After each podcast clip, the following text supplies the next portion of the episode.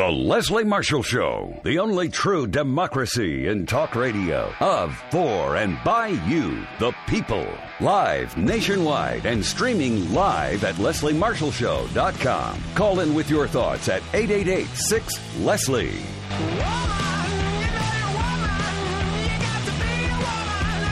Good afternoon and welcome. This is Michele Jawando on The Leslie Marshall Show. It's always great to be with you. For our regular listeners, you know I come to you regularly on Thursdays from 3 to 4, joining the Leslie Marshall family. And listen, I'd love to hear from you, so go ahead, give us a call at 888-6-LESLIE. That's 888-6-LESLIE. 653-7543. And if you want to follow the conversation online, feel free to follow us at Michele at M-I-C-H-E-L-E Jawando, Jawando, or at Leslie Marshall. You can find us both on Twitter. So it is a beautiful Thursday, June 16th. A lot to talk about in the media and in the press. Today, none other than Oprah Winfrey herself endorsed Hillary Clinton to be the next president of the United States. So I know there's been a lot of action on Twitter today. We are still mourning the tragic incident that happened in Orlando that's affecting people from all over the country. And none other than the Senate Democrats yesterday staging a 15-hour filibuster to honor the victims of not just Orlando, but I would like to believe the victims in Ferguson, the victims who have been subject to gun violence in their communities. On Memorial Day, 70 people dying of gun violence in Chicago. This is an epidemic, people, and I'm hoping that the tragic incident forces people to start thinking about solutions. Right now we're hearing about two most often, the terror gap as well as background checks. But I'm hoping as we continue to move forward, we'll hear more holistic responses to definitely what was one of the most grave tragedies to ever touch our nation.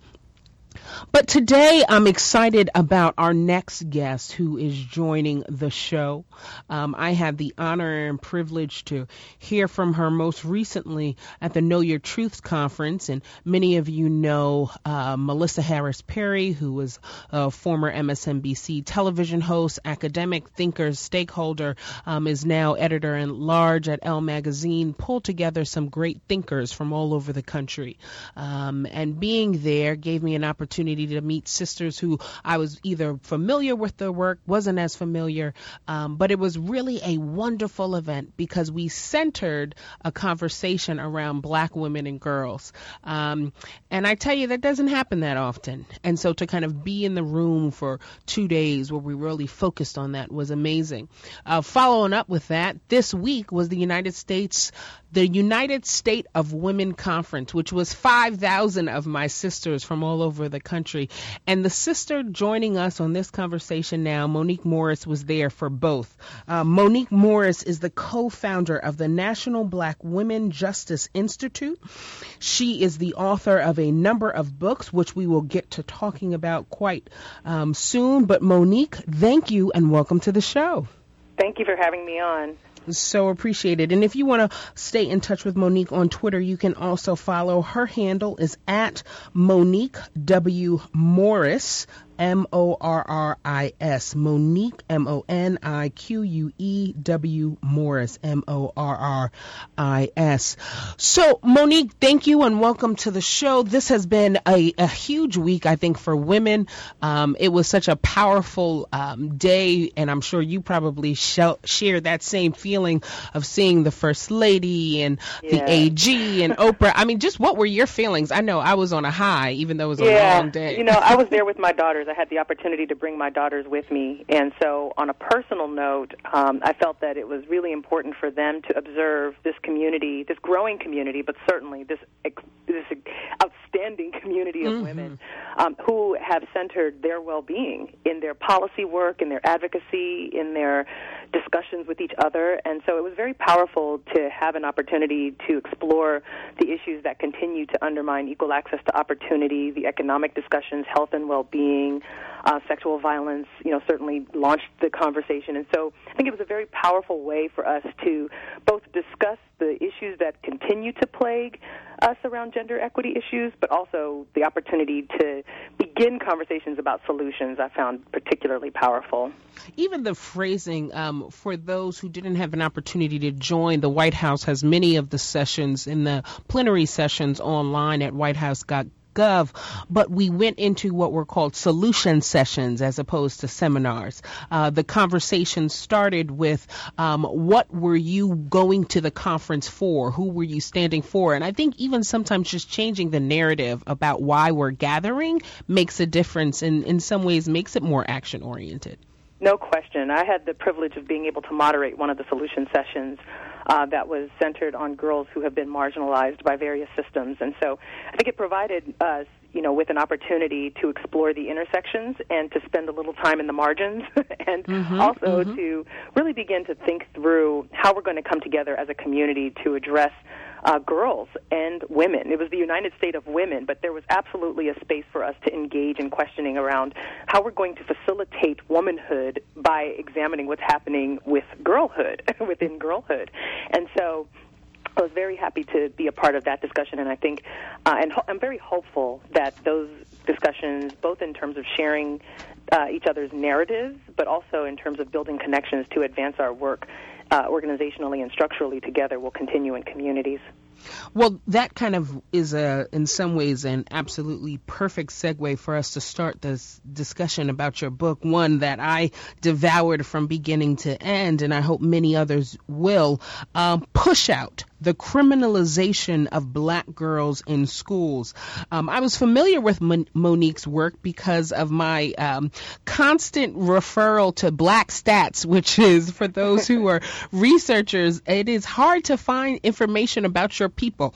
But let me just tell you what Gloria Steinem has said about Pushout. If you have ever doubted that supremacy crimes, those devoted to maintaining hierarchy, are rooted in both sex and race, read Pushout.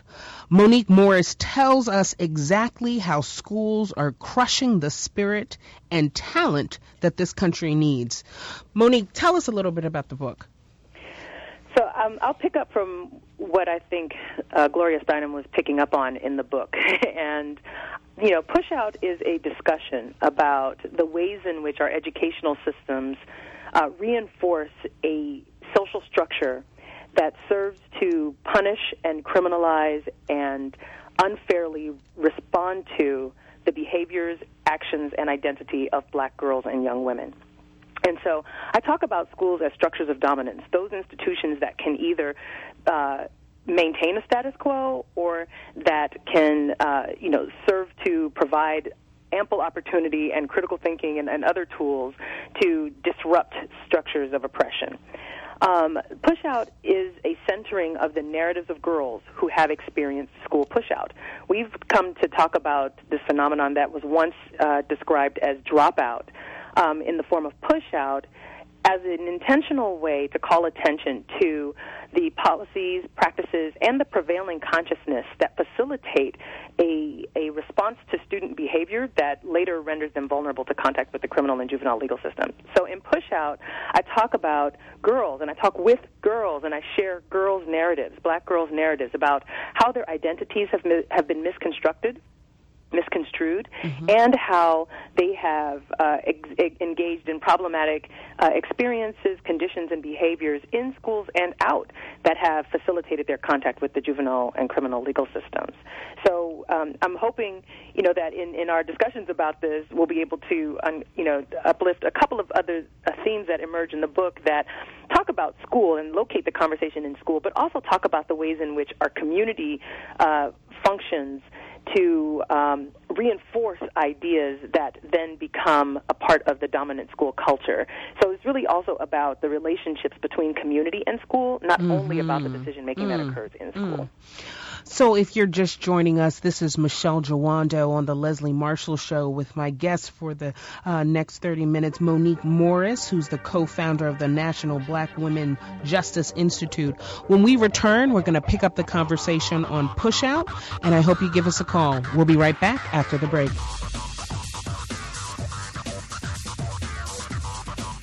Life, liberty, and the pursuit of truth.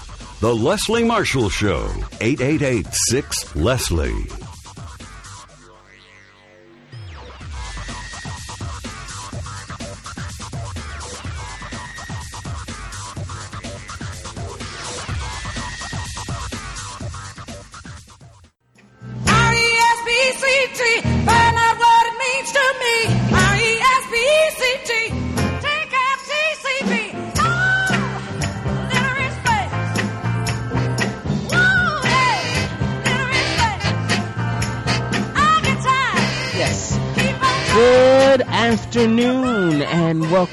Welcome back. This is Michele Jawando on the Leslie Marshall Show. I hope you'll give us a call, and you can do that by doing 888-6-LESLIE on your phone. That's 888-653-7543. Joining me again on the line is none other than Monique Morris, who's the co-founder of the National Black Women's Justice Institute, and she's also the author of Pushout: The Criminalization of Black Girls in Schools. Monique, thanks again for joining us on the show today. Of course, happy to be here. So one of the things that I found that was just so fascinating, and it should not be this revolutionary, but you actually talk to girls instead of about girls, and particularly Black girls and Latinas. That is a conversation that's not happening about their experiences, particularly in school. How troubling was it for you to kind of even just start that conversation and hear how silenced they were in some respects? You know, it's very troubling. Unfortunately, it wasn't new information to me. I have spent several years as a researcher in the space around juvenile justice and education, and so was aware that there are many methods that adults use to collect information that often do not involve going straight to the source to uplift their stories and their narratives as a part of understanding the issue, but also constructing the responses to those issues. And I wanted to do something differently with this. Much of my own research is anchored in what's known as participatory action research. And so I used those methods to go in and engage girls who had experienced this phenomenon to help us understand how it uniquely impacts them as Black girls and what they feel should be a part of the solution around these issues. You know, one of the things that you talk about is this kind of infamous Black girl attitude. Mm-hmm. And for our listeners who may not be as familiar, talk to us about what that is, about how even educators have an opportunity to de-escalate a classroom situation when a young Black woman speaks her mind mm-hmm. in a manner that they may deem inappropriate. But, you know, why don't you speak a little bit about that? Yeah. So I talk about that a lot in the chapter called A Blues for Black Girls, When the Attitude is Enough. The attitude is always in quotes for me, both in terms of how I address this issue, but also in terms of how I've come to define it. So mm-hmm. the thing to know, I would say, about my approach to all of this is to understand that, for me, the attitude is an open inquiry, which means that we don't really know what it is. We're still exploring what it is, and what it is shaped by our own sort of consciousness, public consciousness that's been informed by a series of latent ideas about Black feminine identity as being hypersexual, conniving, loud, sassy, etc. And even, you know, when I pose the question to people, what is the attitude? You know, people tend to move into stereotypical responses that really do challenge our ability to see Black girls as whole people and to recognize that in many ways their responses are not an affront to authority, but rather an expression of their own critical thinking in the face of internalized oppression and other forms of oppression that impact their lives. So when in schools, when we have structures of discipline that are primarily about punishment and responding to children or modifying behaviors without considering other conditions, what we're doing is falling right in line with a social structure and a way of responding to Black femininity in a way that is harsh and over punitive. You know, I talk about the legacy of slavery and segregated opportunity as socializing punishment and discipline as an appropriate way to respond to black girls who rebel against normative ideas about what is proper feminine behavior. Right. And so when we talk about this in the context of schools, what happens is that many administrators, teachers, often well-meaning, are responding to the behaviors and reactions of black girls in ways that do little to understand who they are as whole people, but only really responding to what they have said. For example, I talk about an administrator who was telling me about his own experiences with girls, black girls in particular, who get referred to him for disciplinary cases or you know, when he receives a disciplinary referral. And he said, you know, that he gets referrals for what he called the simplest reasons. And then he says, you know, for a girl yelling, "I don't understand," or a teacher saying, "Did you come to school to learn?" And then the child responding, "Did you come to school to teach?" His way of responding to that was, you know, our babies can be snappy, you know, and then he says, overall, the sisters bring a lot of attention to themselves because they're not docile. And so that, to me, you know, strikes, I think, at the core of how we have come to construct our own understanding of what an attitude is among girls. It strikes me as that, we respond to it when it's black girls. Right. It's almost as if you need a different cultural competency as educators to educate black girls. Well, you at the very least need to have a recognition that when they're responding to a condition of oppression or something that they deem to be unjust, not necessarily that they believe that it is their ability and right to engage in you know, some sort of confrontational or defiant space with you. Right. So it's how we've come to understand even tone. So many times when I'm talking to educators, when I'm talking to other adults, they'll comment on the tone black girls have or the volume with which they speak, as opposed to really understanding or taking the time to understand how to read those behaviors, how to understand and deconstruct, both in a historical context, but also in the context of their own location in space and their own understanding of their location. And on how they need to behave in order to be seen, in order to be received. You know, instead of asking why is volume so important, we're asking how can we shut them up, and that's the problem. And you know, and unfortunately, I can't believe how quickly we got to 30 minutes already. When someone picks up their book, what do you want them walking away from? What is the definitive lesson that you want people to get from Pushout? Yeah, I want people to understand that black girls should be received as sacred and loved. I want them to understand the centrality of trauma and victimization in the lives of girls who are most at risk of school pushout. And rather than dismissing them as bad girls or throwing kids away, I think it's time for us to explore new ways of engaging with children to maintain their status as scholars and students in our spaces of learning. The one thing that I'm hopeful that folks will understand at the end of this is that education is a critical protective factor against contact with the juvenile and criminal legal system, and so we should be doing everything we can to keep them in schools rather than finding new ways to push them out. Ladies and gentlemen, Monique Morris, author of Pushout: The Criminalization of Black Girls in School and co-founder of the National Black Women's Institute. It's been an honor to have you. We'll have to have you back. Please stick with us. This is Michele Jawando on the Leslie Marshall Show, and we're with Don Cravins from the National Urban League after the break. Thanks again, Monique.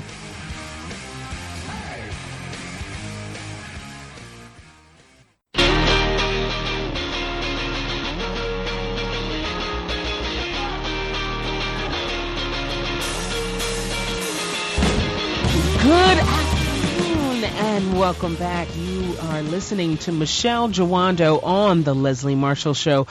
Always great to be with you, and we have absolutely the best audience on radio, and I love to hear from you. So give us a call at 888-6-LESLIE. That's 888-653-7543. If you want to follow along the conversation, you can find us on Twitter at Michele Jawando or at Leslie Marshall. So I am happy to have in studio my friend and colleague, Donald Cravins, who's the Senior Vice President of Policy at the National Urban League of Washington, but that does not describe his many accomplishments. Don is a former chief of staff, at one time the only African-American chief of staff to a member of the United States Senate, to Senator Mary Landrieu of Louisiana. But prior to coming to Washington, he himself was an elected official. So we basically can talk to Don about everything. He was a member of the Louisiana House of Representatives. At the same time, his father served in the Louisiana State Senate, the only father and son in Louisiana history to serve at the same time. And in addition, he is married to an absolutely dope wife who is changing the world in her own right. Donald Cravins, welcome to the show. Thank you so much, Michele. It's an honor to be here. I am one of your biggest fans, and I tell you that all the time. I see you and your husband. You two are one of our power couples here and do great work, and I know that you guys, your hearts, both of you, are in the right place, and you're doing everything you can to make our country a better place. And so thank you for letting me be on the program today. Thank you, and we so appreciate you taking the time.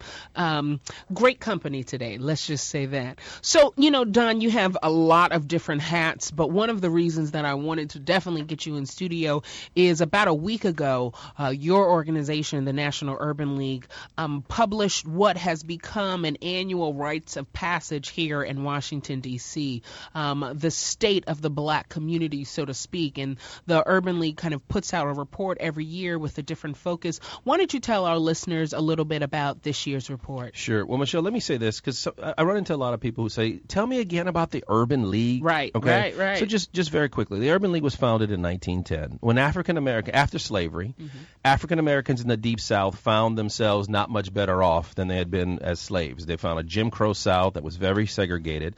And so many African Americans moved northward.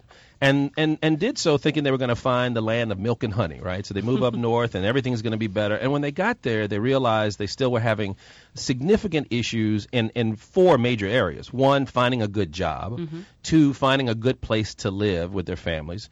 Three, education. They were still seeing a very segregated educational system. And four, health care. They weren't living in the best health, had the best healthy conditions. And so the Urban League has continued to work on those issues in addition to traditional civil rights issues, but that's always been our core beliefs and our core areas of focus. In the 1970s, the State of Black America became a publication put out yearly by the Urban League. Then our president and CEO was Mr. Vernon Jordan. And Mr. Jordan said, you know what, every year we need to take a snapshot of where African Americans are. We want to look, as compared to our white brothers and sisters, where are we in some of those major areas? And so this year was our 40th edition of the State of Black America. In addition to those original ideas that Mr. Jordan had, we've also expanded it to include Hispanic numbers as well. And this year we put numbers in showing the unemployment numbers that many African Americans are facing in urban America. We hear a lot about job numbers. We hear a lot about unemployment numbers. I saw even last week we were happy to see that as a whole, African American job numbers were the lowest they had been in many, many years, and that's in large part due to the hard work of the president and his administration and some members of Congress who have been supportive. But when you look at the jobless numbers in urban America, that's right, especially among African American men, we still see that some of those here in Washington, D.C., almost 11% unemployment in African America. In Baltimore, 12%. Compared to 4% and 5% with our white brothers and sisters. And so when you look at those numbers, there's still the recession is not over in many urban areas. For so many communities. That's correct. Well, one of the things that I so appreciate about your work, we often have a conversation about the middle class in this country, which is so needed. But what we don't talk about is often the working poor. And I always lead with the working poor, because what most people don't recognize is that most of the people who are living in poverty are actually working. We still have these myths about who they are. And we don't always center our conversations around urban communities and urban areas. And it's one of the things that I appreciate about your work. So, you know, you talked a little bit about the employment numbers, but one of the other huge planks of your work is obviously voting rights. Our listeners are very attuned to this 2016 election. what have you uncovered in this latest report, or what are some of the things that you guys are doing at the Urban League as we head into the 2016 election? Well, the State of Black America also looks at social activism, and we see that numbers, particularly among African Americans and Latinos, our social activism is up. We're very engaged in what's going on. What I hope the listeners are paying attention to, and this is an issue that we talk a lot about here in the Beltway, because a lot of our friends in the movement are engaged in these issues. I don't know that these issues are getting attention back at home. Is that in 2013, the Supreme Court declared parts of the Voting Rights Act unconstitutional. Mm-hmm. Parts of the Voting Rights Act that required states and counties, before they changed voting locations, before they changed times to vote, they used to have to get pre-clearance from the Justice Department to do that. Well, now states can do it and just do it when they want to do it. And so what does that mean for us in this election? Well, 21 states have already enacted voter suppression restrictions on people. We saw it in Arizona during the primary. Many Hispanic and African-American voters stood in lines for hours and hours right. To cast their vote for the presidential primary. Yeah. Why was that? That didn't happen 5 years ago. It happened after the Supreme Court declared that unconstitutional. And so what you've seen is that in those states, departments of motor vehicles have been shut down. So the state will enact a new voter ID law, right? Before you can vote, you got to get a new ID. Oh, and by the way, we're going to shut down the Department of Motor Vehicle. Alabama, we're talking about you. Absolutely. We'll shut down the Department of Motor Vehicle in your state. That's and right. You might have to drive to 3 counties over to get that. Over 100 miles, Ohio, North Carolina, we're talking about you. Absolutely. And that is happening all across America in this very important presidential, but also equally, and I dare say even more important, congressional election that's going on, right? The United States Senate is only there's only a difference of 4 senators on the Democratic side, and so that body itself could flip back into the hands of the Democrats. Why is that important? One, we have a Supreme Court justice vacancy that we would like to see filled. 2, the voting rights constitutionally should be filled. Absolutely, that's right. The Voting Rights Act. If we're ever going to restore the protections of the Voting Rights Act, Congress has to do that. Well, right now we can't get the Congress to act on that, which is, in my opinion, un-American. That we would be going into a presidential election and not make sure that people had access to the ballots. And so that is an issue we are trying to bring more and more attention to, because we can do all the other things right, but if people, men and women, can't cast their ballots and know that the system is fair, right? We always say, may the best person win. Right. But fair. Not everybody has the same playing field. Absolutely. To start from the beginning. And so we've been spending a lot of time on that as well. So we are going to get ready to go to a break here in a second, but one of the things that I would love for you to talk about when we come back after the break is your experience, one, being the only African-American chief in the United States Senate. Your work now, as you talk about these issues, the Urban League has a number of initiatives, particularly in the different tech sectors and how we change and make diversity real. How do we kind of get to the point where we're not the only one, where that's just not the novel idea anymore, and how do we push our country further there? You're listening to Michele Jawando on the Leslie Marshall Show, in studio with Donald Cravins, a senior VP of policy at the National Urban League, and we will be right back after the break. You're listening to the Leslie Marshall Show. Truth for all sides of the spectrum. 888-6-LESLIE.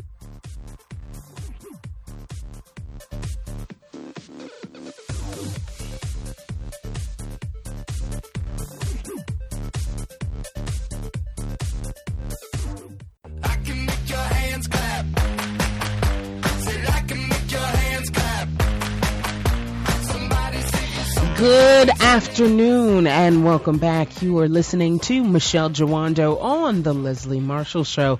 Give us a call. Join in the conversation at 888-6-LESLIE. That's 888-653-7543. And I'm back in studio with Donald Cravins, who's the Senior Vice President of Policy at the National Urban League of Washington. And we're having a great conversation in studio about the State of Black America, the annual report that the National Urban League puts out. But I know we have a friend on the line, Dave from California. How are you? And welcome to the Leslie Marshall Show. Great show, Michele and Donald. We just witnessed another election, which I find to be frightening, what I just saw again, and that is that the interests of corporate greed, Wall Street America, is not always the same interest as that of struggling minorities and students and those that are really working hard to meet their basic needs. Mm-hmm. And so we watch how they handle these elections. One group gets to stand in line 5, 6, 7, 8 hours to vote. The other group just walks up, gets it, and it's over with. Mm-hmm. And also, there is those who control electronics that are able to rearrange the votes in the event that you didn't vote the way they wanted. And so I think that's what I'd like to get you to. I think it's so important. We've got other issues, but if those issues were forgotten for a moment, what just happened to us in the elections, big time, something that we need to stand up to. Well, Dave, I so appreciate your question and comment. I mean, what I think people may have neglected as we think about California. Dave, for those who aren't familiar, was calling in from California. They just had their primaries. And there were a number of ballots that people had concerns were not being counted accurately. You had long waits depending on different kind of districts. And I think he points to a bigger issue that I think a lot of people don't recognize. Your experience at the polls are so varied depending on voting location to voting location. And that has a disproportionate impact on what we know are communities of color, on students, on the elderly. And what I have told people is voting is a civic duty and responsibility. But if your first experience with the polls is a 5-hour, a 2-hour wait to do something that should take 10 minutes max, you might not want to come back. We haven't created an environment for you to come back. And, Don, I know you spoke about that a little bit, but I'd also love for you to talk about it from the perspective as a former elected official, because that means that people who wanted to support you may not have always had the same access. Right. No, look, I hear the frustration in Dave's voice. And, Dave, I share that frustration with you. And look, Michele, you talked about it. The solution, though, because we could talk about the issues, and you're right, it's the standing in line, and some of this is calculated, right? Mm-hmm. It's done that way so people, poor people and unrepresented people, disrepresented and disproportionately underrepresented, won't vote. The solution, though, is not to stop voting. That's right. And so as frustrating as it is and even as counterintuitive as it may seem, well, I had to stand in line for so long, I'm just not going to do it again. That is absolutely not the solution. The solution is to go and vote and vote. And, Michele, you said something. It is a duty, a civic duty to vote. But I want Americans to understand a democracy, voting is just one piece of that democracy. That's right. That's right. And so, Dave, it's also, if you didn't like the way things happen, let's not wait until the next election to voice the complaint. And I'm sure he's not. But you got to get other people to start voicing the complaints today for the next election, which may be 4 years from now. But democracy is being engaged. It's talking to your state rep. It's talking to your city council person. It's talking to your school board member. It's attending meetings. It's calling them when they don't do the right thing. It's writing email, writing letters. The voting, I like to say, voting is almost the floor of democracy. That's just right. One thing you can do. Mm-hmm. There's so many other things that you have to do in order to get through this frustration. I'll say this, Michele.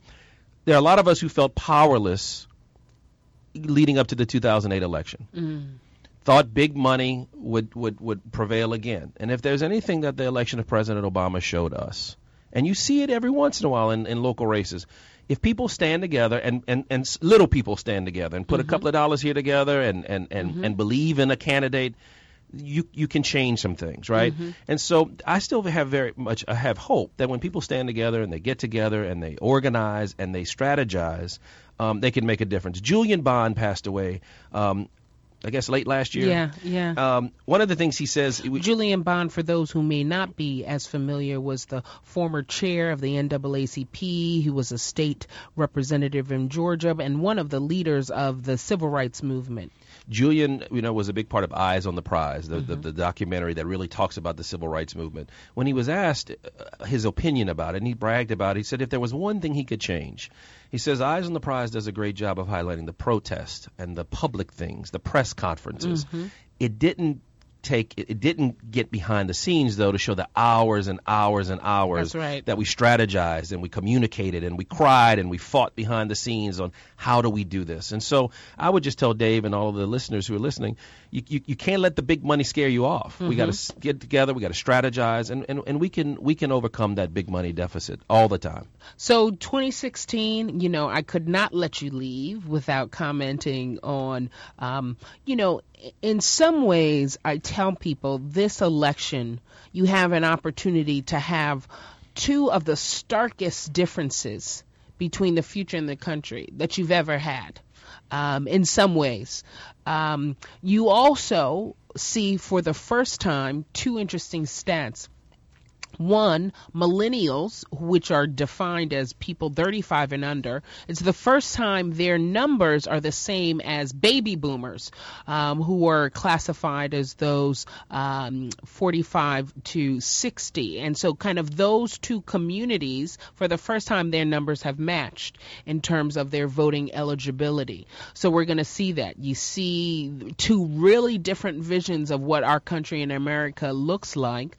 And we've had a year of great tumult. Black Lives Matter, the Immigration Dreamers movement.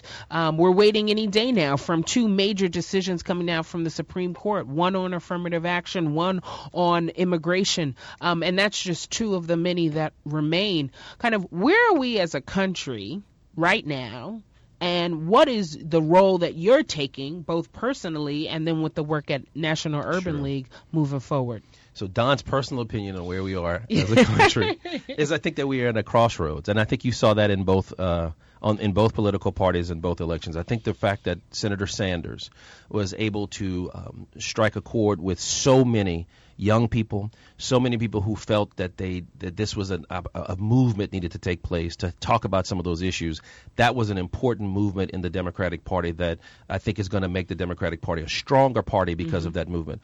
On the Republican side, Michele, if you would have told me that Jeb Bush was not going to be at the beginning of this race, right? Yeah. He had $100 million. That Jeb Bush, an establishment candidate, although he was having to differentiate himself from his brother. His father had served honorably. He had been a successful governor of Florida, had $100 million. If you would have told me that on the Republican side we had Donald Trump would actually be the nominee, I just would have said, "Come on," you know, right? So you saw a change there, too, or something is happening there, too. We are definitely at a crossroads in this country. And so I've stopped even making predictions this year.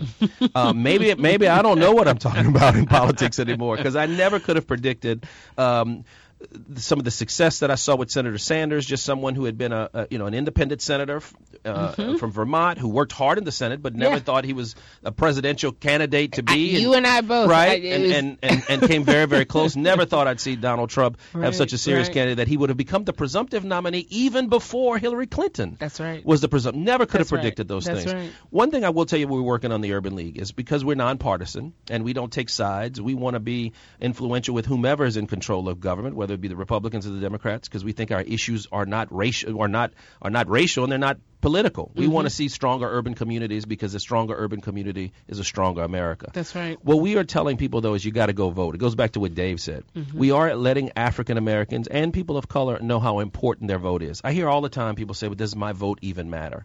I hear African Americans say or ask, does the African American vote even matter? And one of the things I want to say, Michele, and I've been spreading this word.